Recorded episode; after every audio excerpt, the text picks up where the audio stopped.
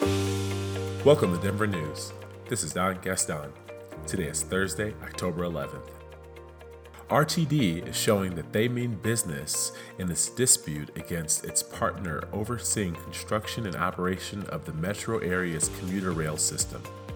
RTD has warned the Denver Transit partners that its inability to open the G line to the western suburbs for passenger service constitutes a termination event.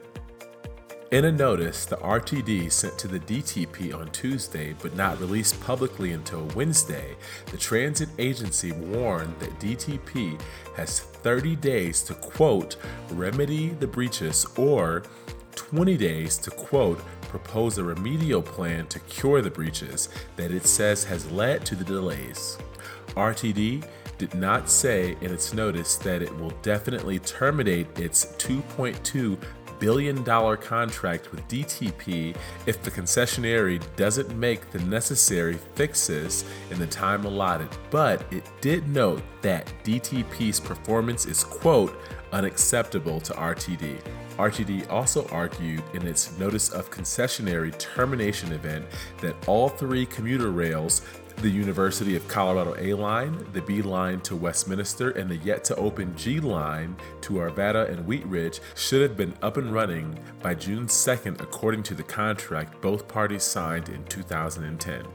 Denver Post reports there is no estimated open date. Additionally, no progress has been made on establishing quiet zones, which would alleviate the need for trains to blow their horns every time they approach a crossing.